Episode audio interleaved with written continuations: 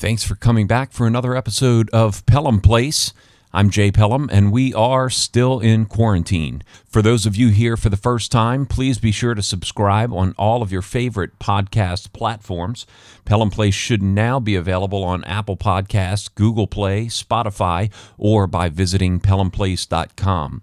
Also, you can interact with me on Instagram, Twitter, and Facebook by searching for Pelham Place Show, or you can email me directly at pelhamplaceshow at gmail.com. As the new season of America's Got Talent nears, I chat with good friend and season 10 finalist Benton Blount. Of course, we talk about quarantine life and the impact it's having on concerts and touring as a professional musician. But then we switch gears and talk about Benton's new record, the importance or unimportance of an album title, and what it was like to record with some legendary studio musicians. Finally, we get into the America's Got Talent season 10 experience, what it was like from a singer's perspective, the process of choosing songs, becoming friends with some of the other contestants, and we run down each of the songs that Benton performed throughout the season. Towards the end of the episode, Benton gives us a little story about his duet performance for that finale show. Also, you can find Benton through his website at bentonblount.com. That's B L O U N T.com, where you can find upcoming tour dates plus links to all of his social platforms.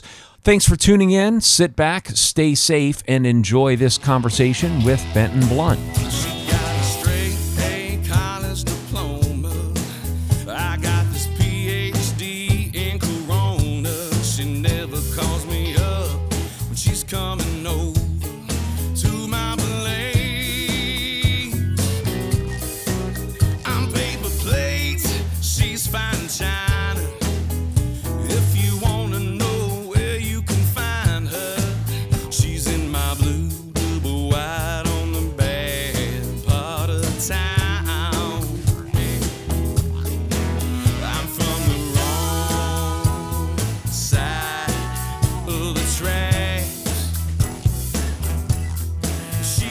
You've always been a stay-at-home dad and a full-time musician.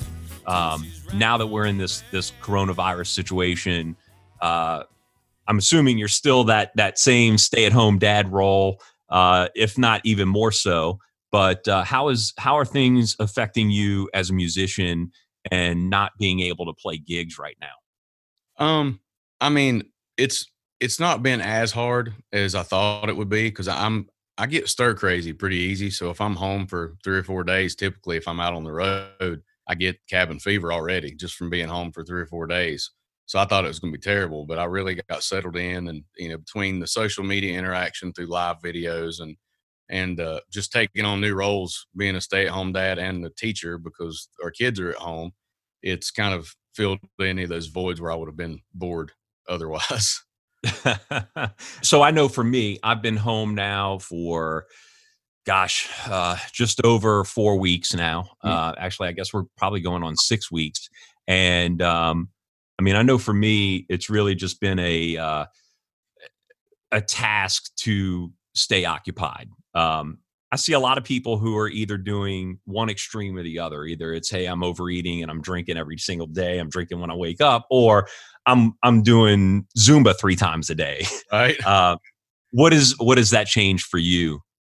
Um, you know what's funny with me, and it's this is a, a the short part of the story is I don't know for sure, but I feel like there's potential that I caught this thing, this virus they're talking about back in uh, December, which would be off the mm-hmm. timeline of what they're saying. But it, I was out of commission for almost three weeks. Couldn't I could barely walk. I could barely breathe. I had a really high fever. It's crazy.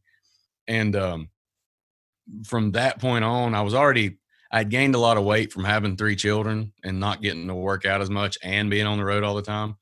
And so I decided, me and my wife both did, we were going to get in shape then because of me getting sick. And then, uh, so as a result of that, from then to now, I've dropped like 75 pounds. So I was already in that mode of trying to lose weight to feel better. My back, I was having some back problems. So it's been a little easier for us to stay in the mode of eating healthy because we're still in the middle of seeing a lot of changes and there, you know, we haven't slowed down to where we're like, oh, let's break out the ice cream. But we've, well, we have once or twice, but not, not for the large scale.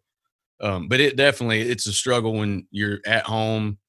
There's nothing going on. You have nothing to do. You don't. Your mind's not focused to go work on music. For me, and uh, your favorite show's on, it's hard not to go grab your favorite food and sit down and eat it while you're doing it. Yeah, exactly. Yep, same here. Um, you know, I've I've got a weakness for baking. Um, so you give me a bag of flour and some yeast, and man, I, in fact, I, I literally at least twice a week I'm I'm baking something, and it's just not good for. you've only got two or three people in the house, and uh, you know when you got two loaves of bread or or two big pizza doughs, it's easy to sit down to a whole pizza. Yeah, our our kids are crescent roll fanatics right now. So a couple days a week, nice. crescent rolls with the eggs, or cre- they they're getting they're getting uh, risky. They want to try new foods with their crescent rolls. So I'm just they're going to want candy tomorrow. We'll see.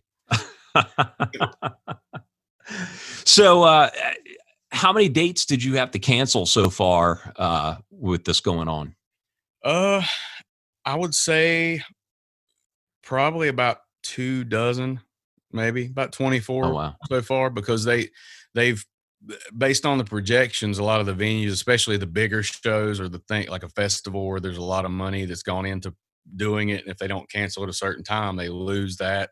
Um, uh, at least 20 um, on the low end because they've they've mm-hmm. put we they've canceled out into May because that was a lot of the projections were May, June, July, and now it's as they're inching farther because there's no uh, there's no clear path to when you can have a full venue full of people to warrant paying a band to come in. It's still pushing out. So I'd say into August even uh, they've pretty much scrapped everything because they just don't want to take the chance of coming up short when they get there. Right, right. Yeah, I was uh, I was looking at your website today, and I, I noticed you still had a few on the schedule for May June, and you know, I know it's just a matter of time before those venues really have to make the the decision on what to do. And um, you know, it seems like every day that goes by, the the situation gets a little worse. And yeah, um, I, I think for uh, you know a lot of venues, especially the the the club venues that aren't reserved seating, it's going to be even harder because it's you, it, how do you control social distancing in a in a club?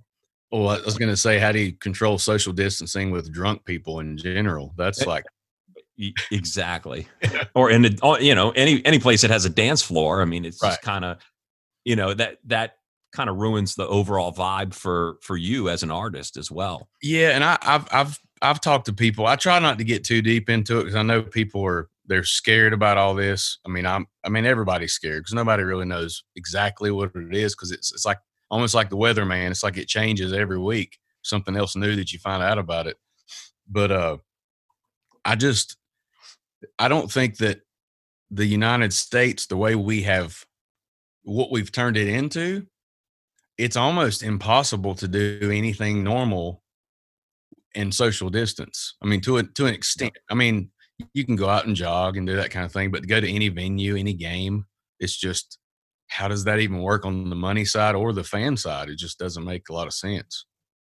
It's going to be tough, man. I was uh, I was telling uh, someone yesterday that I heard from a, uh, a talent agent um, that I've worked with in the past, and they uh, were basically taking a poll on you know how how event producers uh, would feel about certain situations, and one of the scenarios that was presented was to potentially have an artist agree to two shows for the price of one so that the venue could sell half the amount of seats per show. I see. So like a back to back night kind of thing. Yep, back to back, you know, seven o'clock show and a ten o'clock show or something like that, and then you you sell every other seat in the theater or you know in whatever room. But you know, I I, I saw that and then I kind of started thinking about, well, that could actually work for, you know, the movie industry as well in, in theaters. Um, but then I went back to, but wait a minute, there's that whole other industry of, of the smaller venues, the nightclubs, the dance halls, and things like that, that don't have seats. And that completely leaves them out of the, the scenario. especially the touring artists. I mean, how many touring artists can commit to doing two shows a night and still stay on the road and do as many shows as they were doing?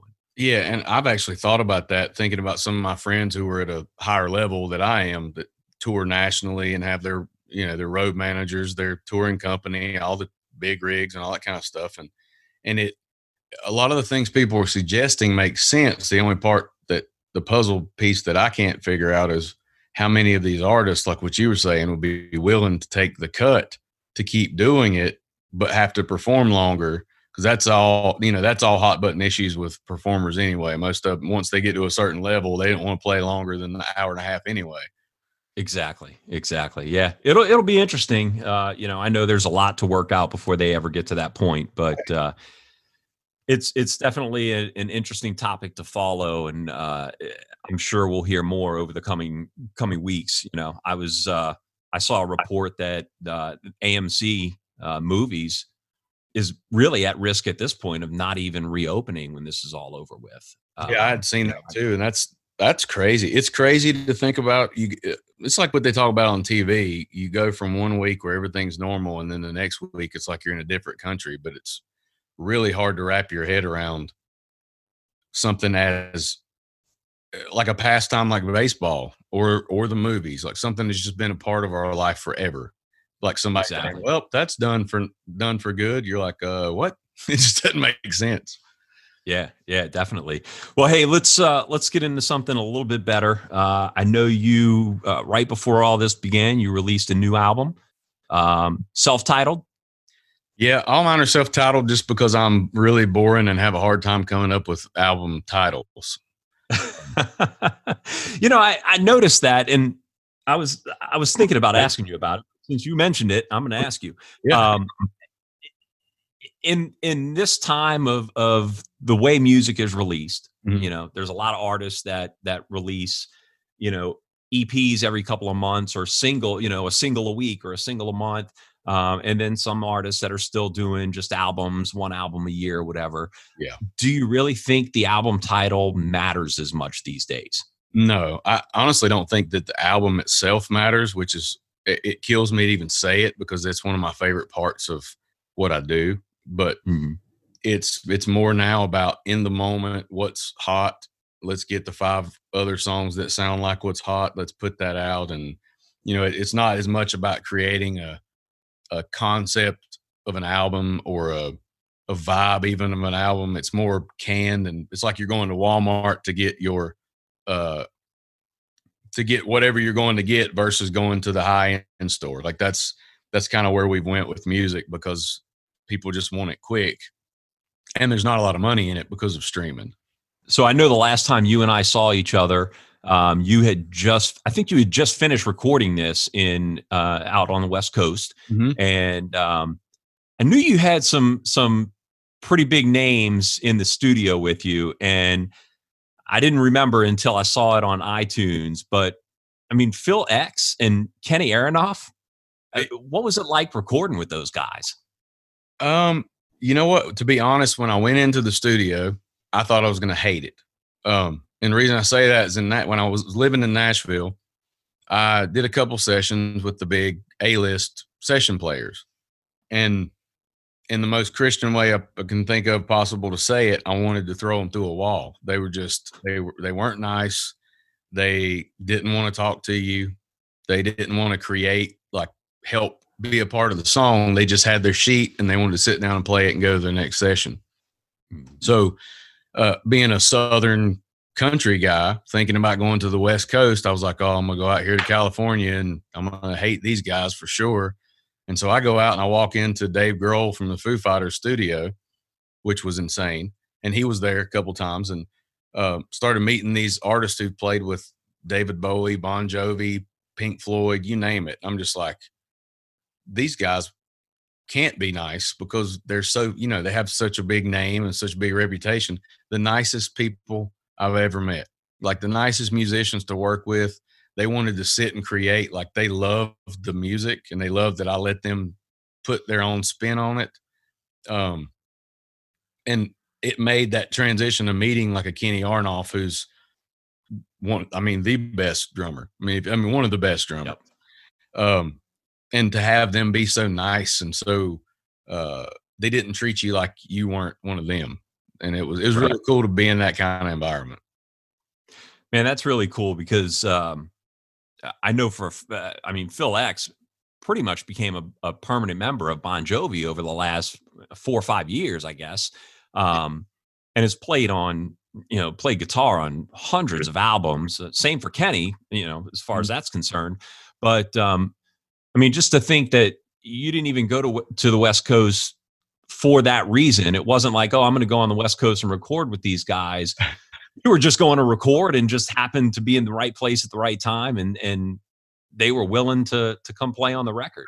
Yeah, and it's I mean a lot of it comes from my producer. Uh, his name's Martin Guigui, and he's a big. Uh, anytime like when the presidents did the big flood relief thing in Texas, all the different mm-hmm. presidents that were still living came together. They called Martin in to to uh, bring a band from Los Angeles. We met through freak happenstance, and so he just calls these guys. He's like, "Hey, I got this really cool guy, Benton. He's playing." He's like, "Yeah, this guy from Pink Floyd's going to come in and play saxophone." I'm like, "What?" like, how can we afford that? Oh, he's not even charging us. I was like, "That's insane." Wow, is that uh, Scott Page? Yeah, Scotty Page. And dear Lord, that guy. I mean, sweetheart of a guy too, but he started playing that saxophone and just like everybody in the room. Dave Grohl was in the other room and he stops and turns around. He's like, "Holy!" You know, in typical Dave Grohl fashion, but he, yeah. is really good. That's amazing, man. That's amazing. I mean, it, just to be surrounded with with that kind of talent in, in the studio has just got to be a great feeling. It is, and with even with Phil X, when he came in, it was it it was almost an accident. He came by the studio because he was recording some other stuff there, and Martine was talking to him. He's like, "Yeah, I could play on some stuff." So they literally right then went to the back, got an amp, gave him a Les Paul. He listened to the song one time, and that's what you hear on the record. That's how good this guy is. It was just, I was wow. just, like, that's how you do it here. Like that, that's talent. it's really good. And in addition to, so the, it, the, the album's got 10 tracks and looks like two of the tracks are covers Mm-hmm. And, and, I think both songs that you performed on America's Got Talent uh, when you were on in season 10, right? Mm-hmm. Yeah, we, um, well, we wanted to, uh, we started recording the record a while ago. This is a, oh, the record took a while to get out because of just trying to figure out how we wanted to do it, who was going to put it out, that kind of thing. Um, but we wanted to make sure to capture those moments from the show because those represented me a little more than some of the other songs we did. And I know a lot of the fans that I made on the show, they'd show up to a concert and see a whole different show based on what they saw on the TV show. So we wanted to kind of give them a little bit of both so they would figure out what kind of artist I actually was versus the artist they portrayed me as on TV.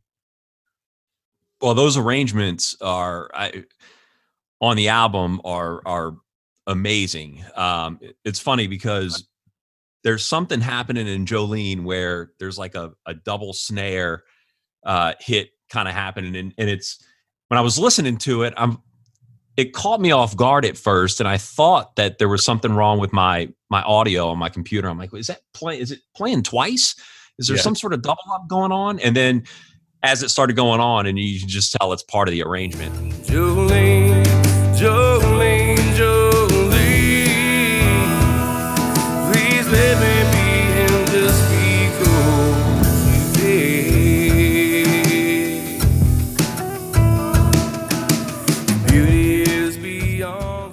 crazy thing about this for anybody that listen that records music, most people record to a click track. That's how you keep up with everything. Well, these guys decided to do it without one. So the whole record, there's no click at any point in time, but it feels like there is. But that gives us those moments like in Jolene where it does kind of sludge a little bit, but it's supposed to. Mm. We kind of did that on purpose. Um, but but yeah, if you put it in a normal studio, it wouldn't have synced up because we we kind of all felt it together because we played it live. That's really cool. Uh, so let's talk about America's Got Talent since we're we're already there a little bit. Um, sure. So for, for for those listening that don't know, you were on America's Got Talent season ten, uh, a finalist. Mm-hmm. Um, so you were pretty much on until uh, was it the was it the finale show or Yeah, I, I, was on it. And by the way, there's a gigantic storm happening here right now. So if my audio cuts in or out, it's I'm blaming it on that. But um, yeah, it we we started that show in November of 2014 as far as the auditions and the process of beginning it, but not the not what people saw on television. And then there's about a three or four month lag period where we just didn't know. We were in limbo. And then mm-hmm. the show started, and from that point, it was just nonstop.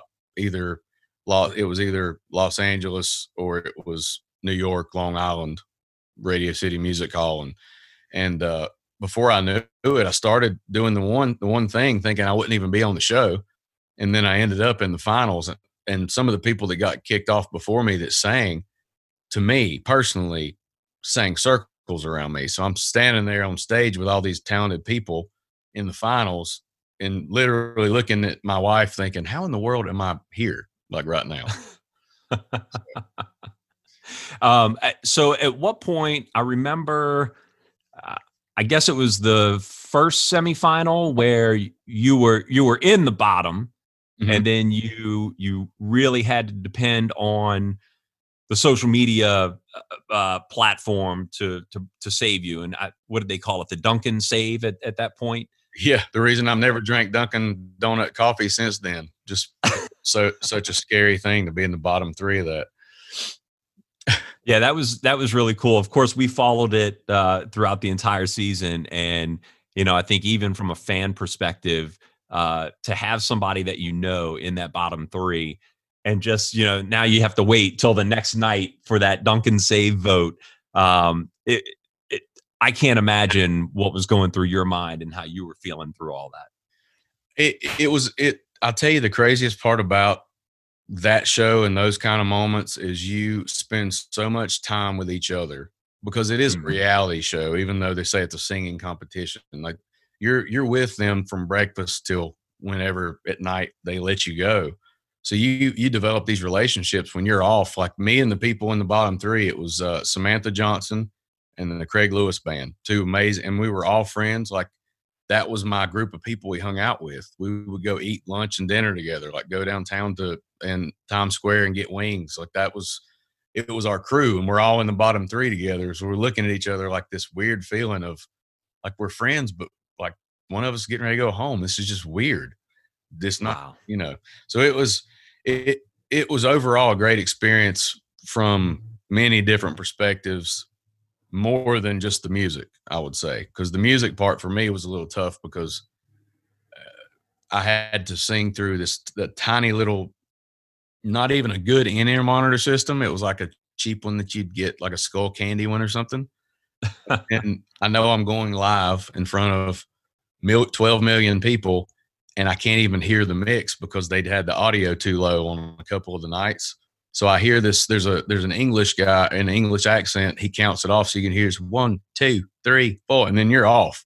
So I could barely hear the one, two, three, four. So I literally just closed my eyes and like, please God, just let me be in key and in time because if I'm not, I'm done for. Wow. Yeah. And so, uh, did you did you get to select your songs, or did you have to choose from a group of songs that were already sort of pre-selected for the show? Um, that's what they. The good thing about this show is in the contracts and all, you can talk about anything as opposed to mm-hmm. some of the other shows where they put a, pretty much put a gag order on you. You can't tell any of the secrets. I mean, I'm not. You can't tell secrets, but they they give you lists of songs to let you pick your favorites from but even when they do that, if there's a song that they've kind of talked to the producers about that would be good for you, they still kind of in their own nice way nudge you in that direction. Sure. Uh, speaking of direction, which is the only reason I would ever do a One Direction song because they in that direction. So uh, let's let's do the rundown. So uh, I think I've got this in the right order too, from the beginning of the season up until the finale. Uh, so you started out, you did Dobie Gray's "Drift Away." Mm-hmm.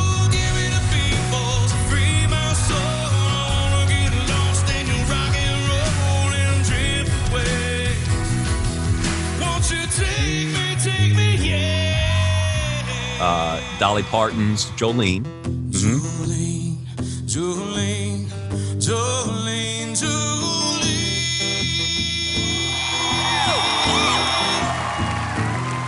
I'm begging, won't you just let me be your man? Which is also now on your your latest album. Right.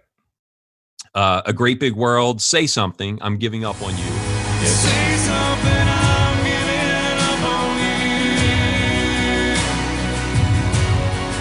Which again is also on the new album. Right. And a, and a great uh, a great arrangement there as well. Uh, Rachel Platten's fight song. Mm-hmm.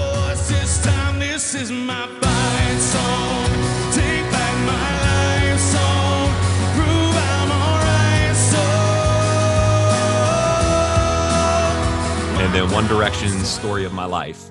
Yes.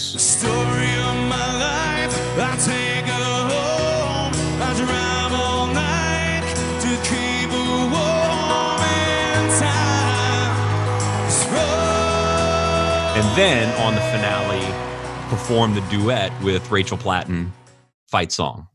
Yeah, and that was funny. I never get to tell this story, so I'll tell you real quick. Um, because I always forget, not because I can't tell it, but um, originally it was going to be Rascal Flatts. And I believe the song we were going to do together is Life is a Highway. That was what the, the original thing was going to be. And mm-hmm. it changed and they suggested the Rachel Platten things. But in my head, I was thinking we already did the song. So isn't it weird to come back and do the song again?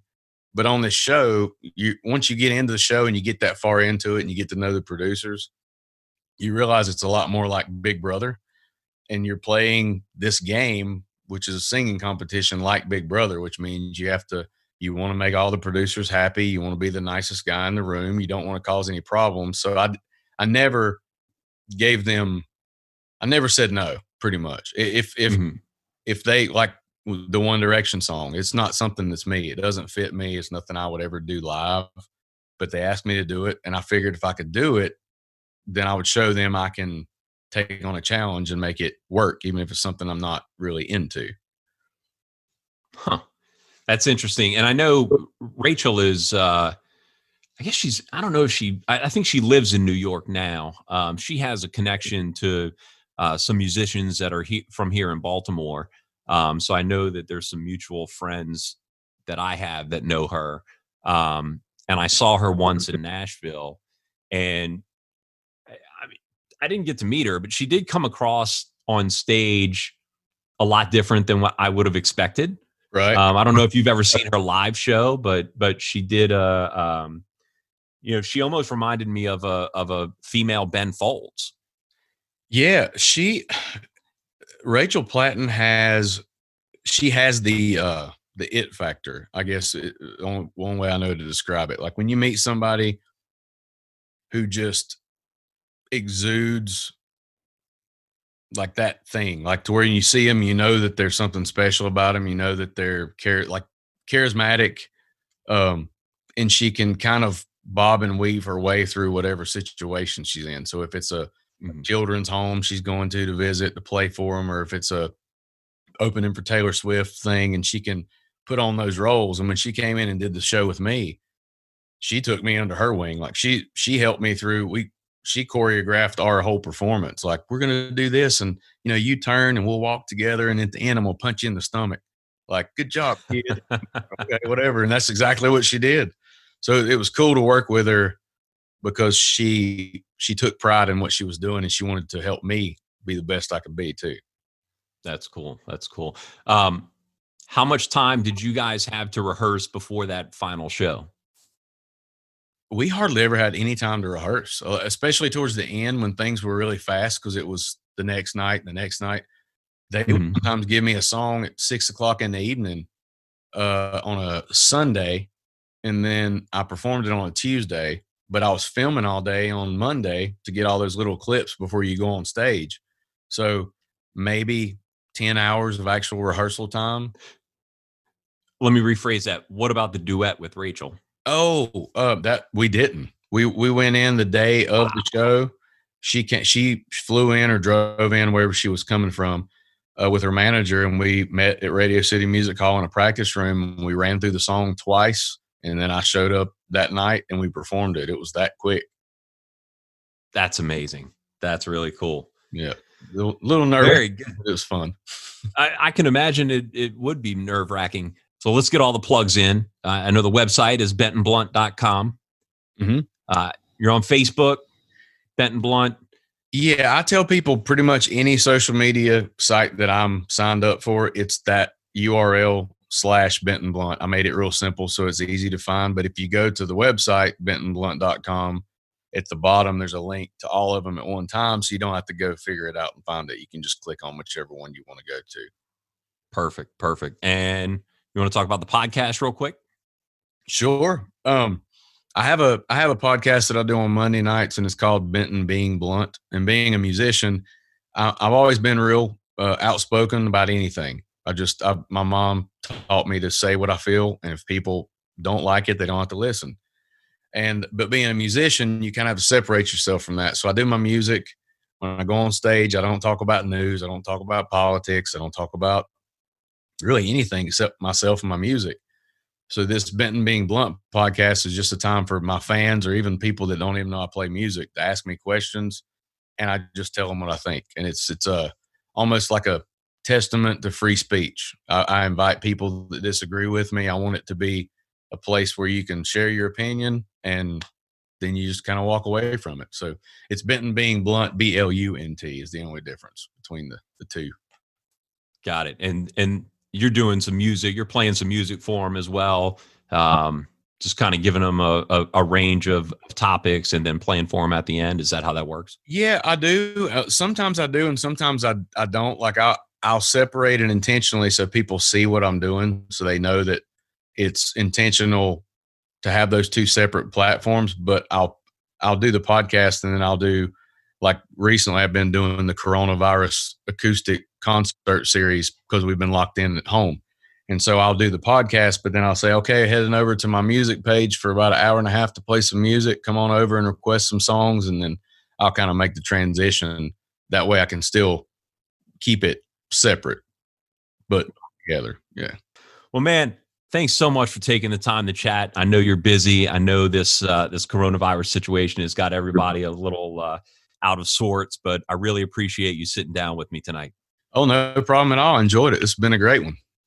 Very cool. We'll definitely do it again once all this clears out, and uh, I'm sure I'll, I'm sure we'll run into each other at some point down the road. Absolutely. As soon as they let me out of the state, I'll head up that way. Sounds good, man. All right, stay stay safe, and uh, we'll see you soon. Appreciate it, brother. Thank you. There you have it. Be sure to follow Benton at bentonblount.com. That's Benton, B L O U N T.com. Also, please subscribe to the podcast on Apple Podcast, Google Play, Spotify, or wherever you listen to your favorite podcast. And be sure to email me feedback or suggestions to pelhamplace show at gmail.com. Thanks again for listening and be safe.